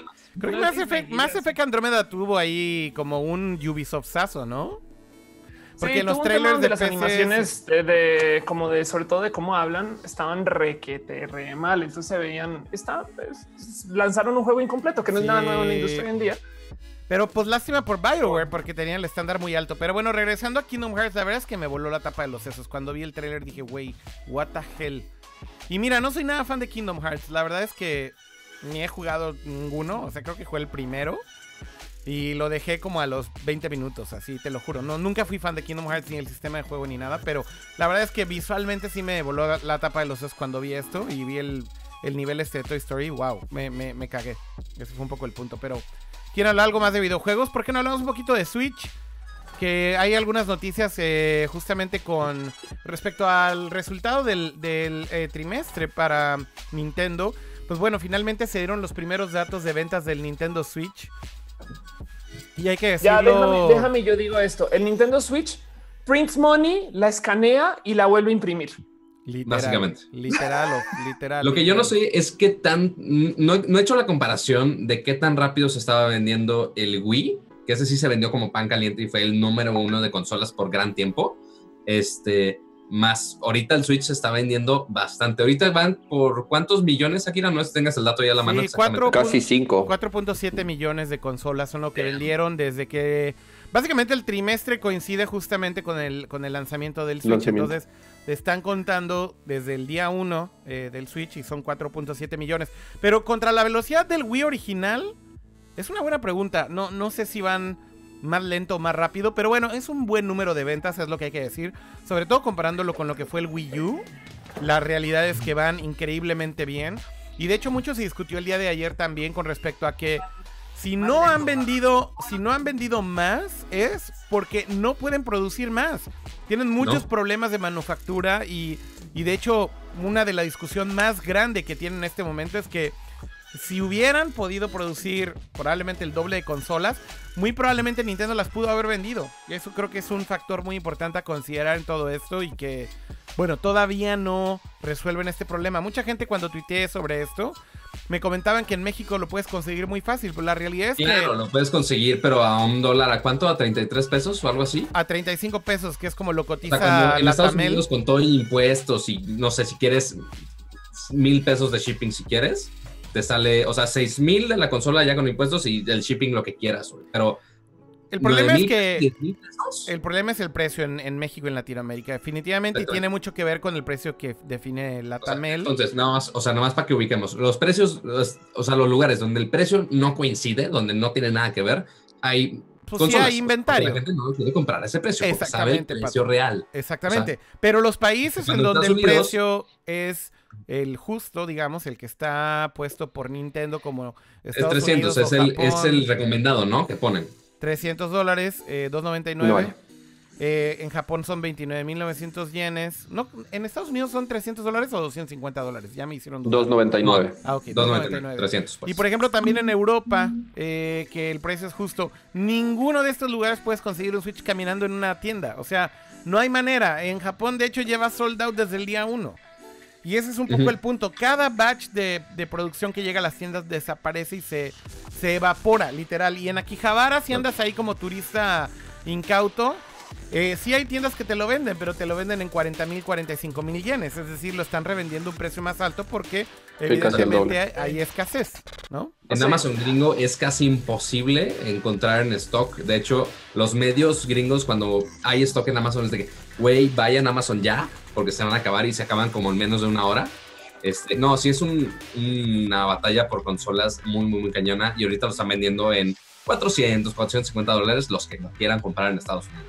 Nintendo, Nintendo, Nintendo hizo una predicción de vender 10 millones de, de Switch el primer año. Sí. Este, tomando en cuenta, ya, ya van a llegar a la mitad. Ya llevan 4.7 millones vendidas. Y son Este, solo tomando en cuenta que salió en una, en una época complicada, a principio de año, este, donde la gente de cierta manera reduce sus gastos y, le, y viene lo bueno. ¿no? Sabemos que en fechas decembrinas es cuando estos números se pueden disparar.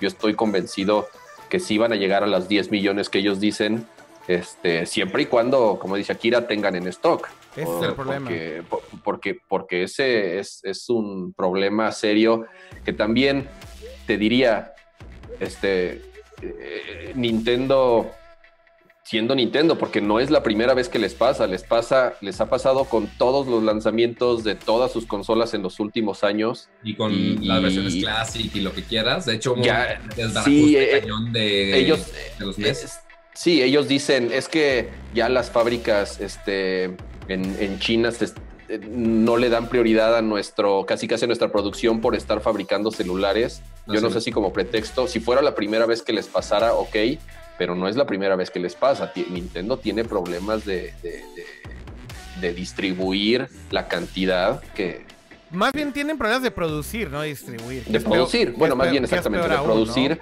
las cantidades que comúnmente se demandan.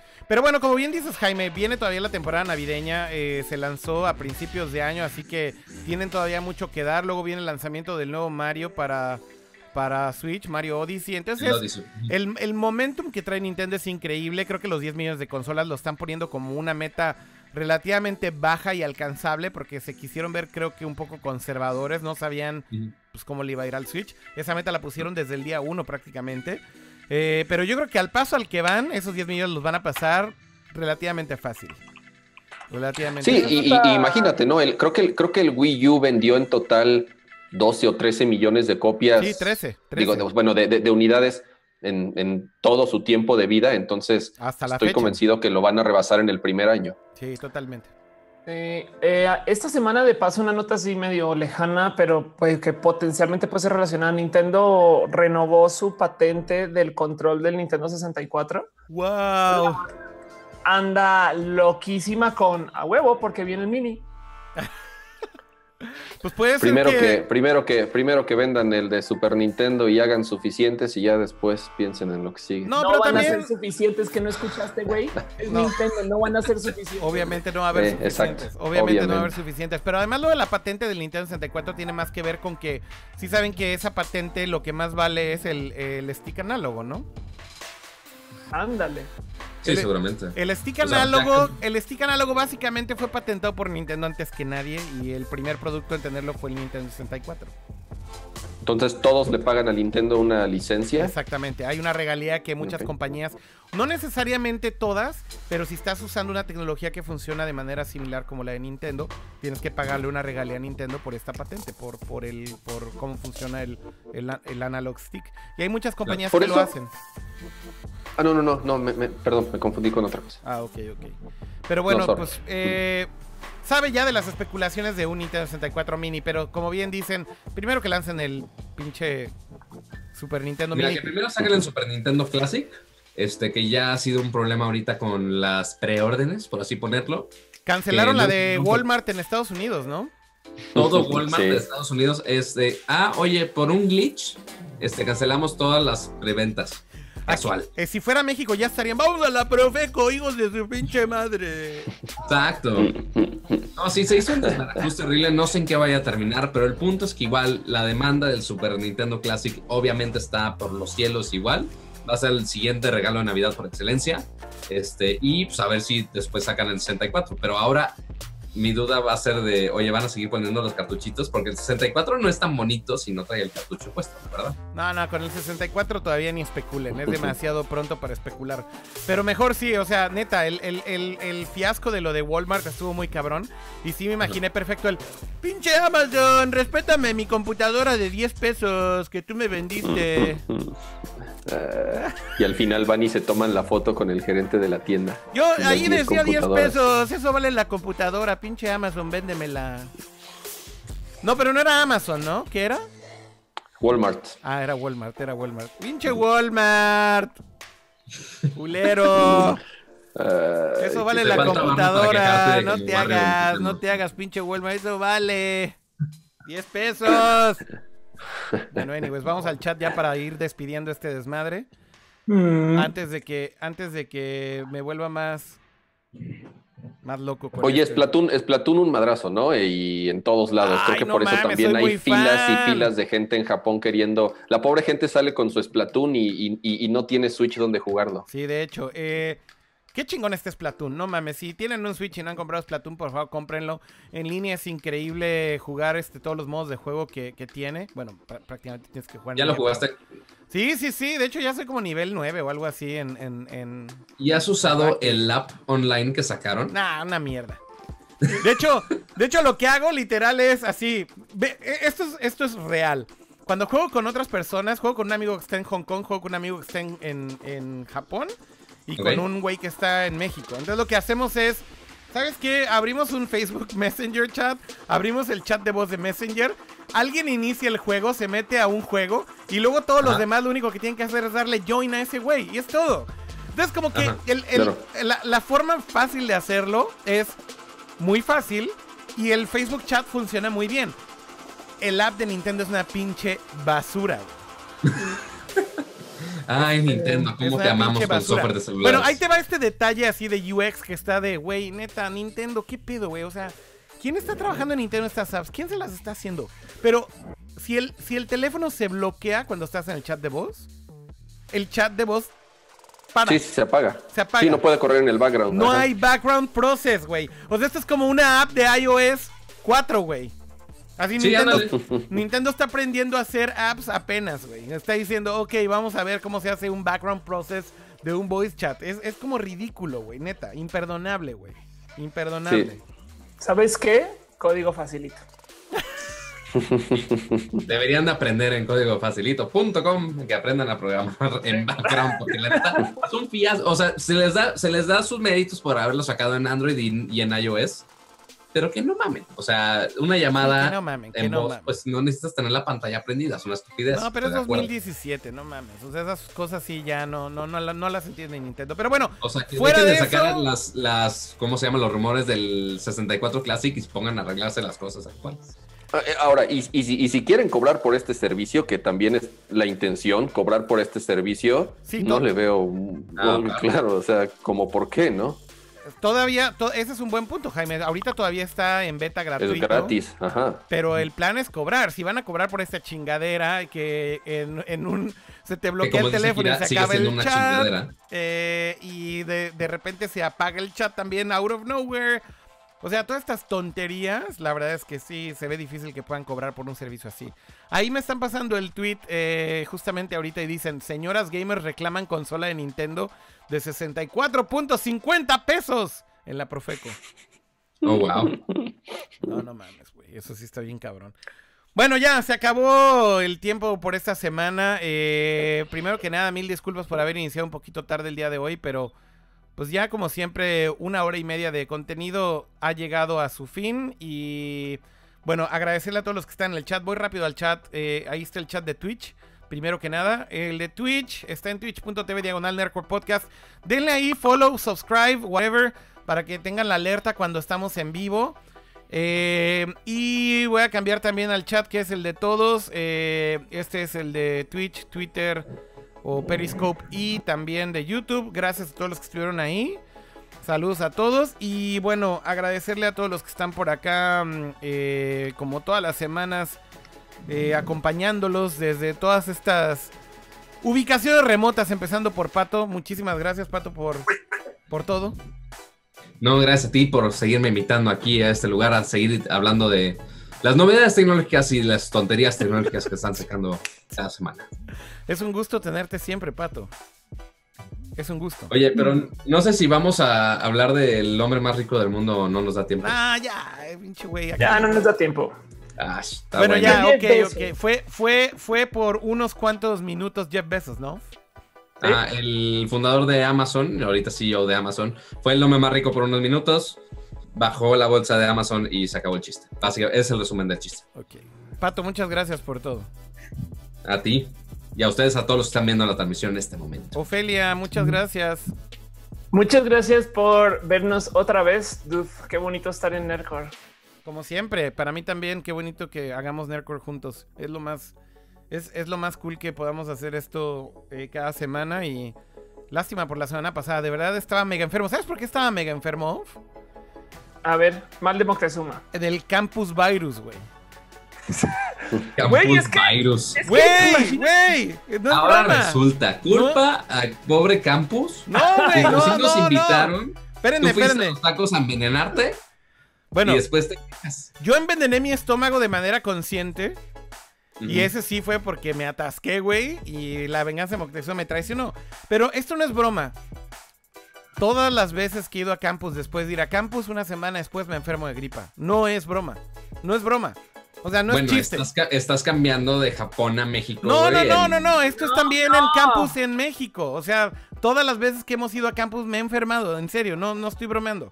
Mis defensas No, tal vez. que ¿No, has ido a acuerdo México y que no te enfermes? No.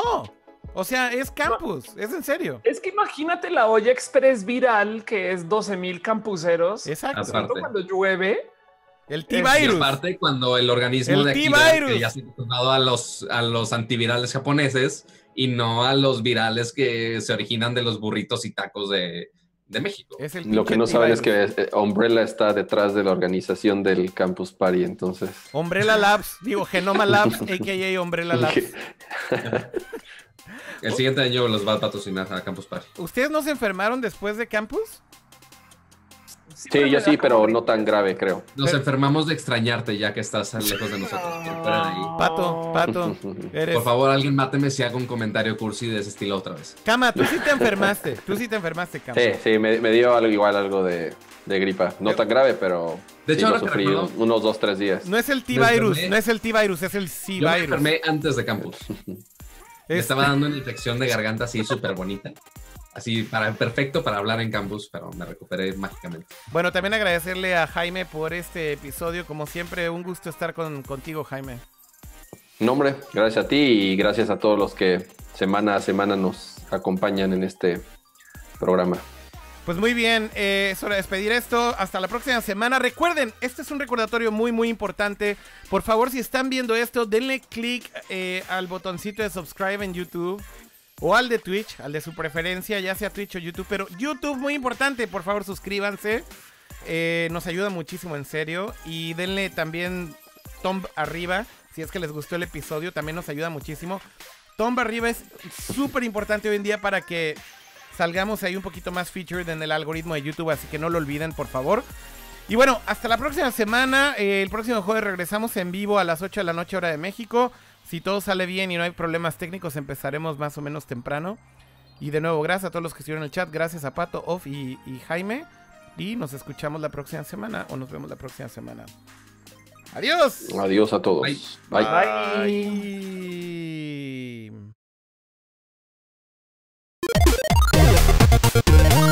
Bye.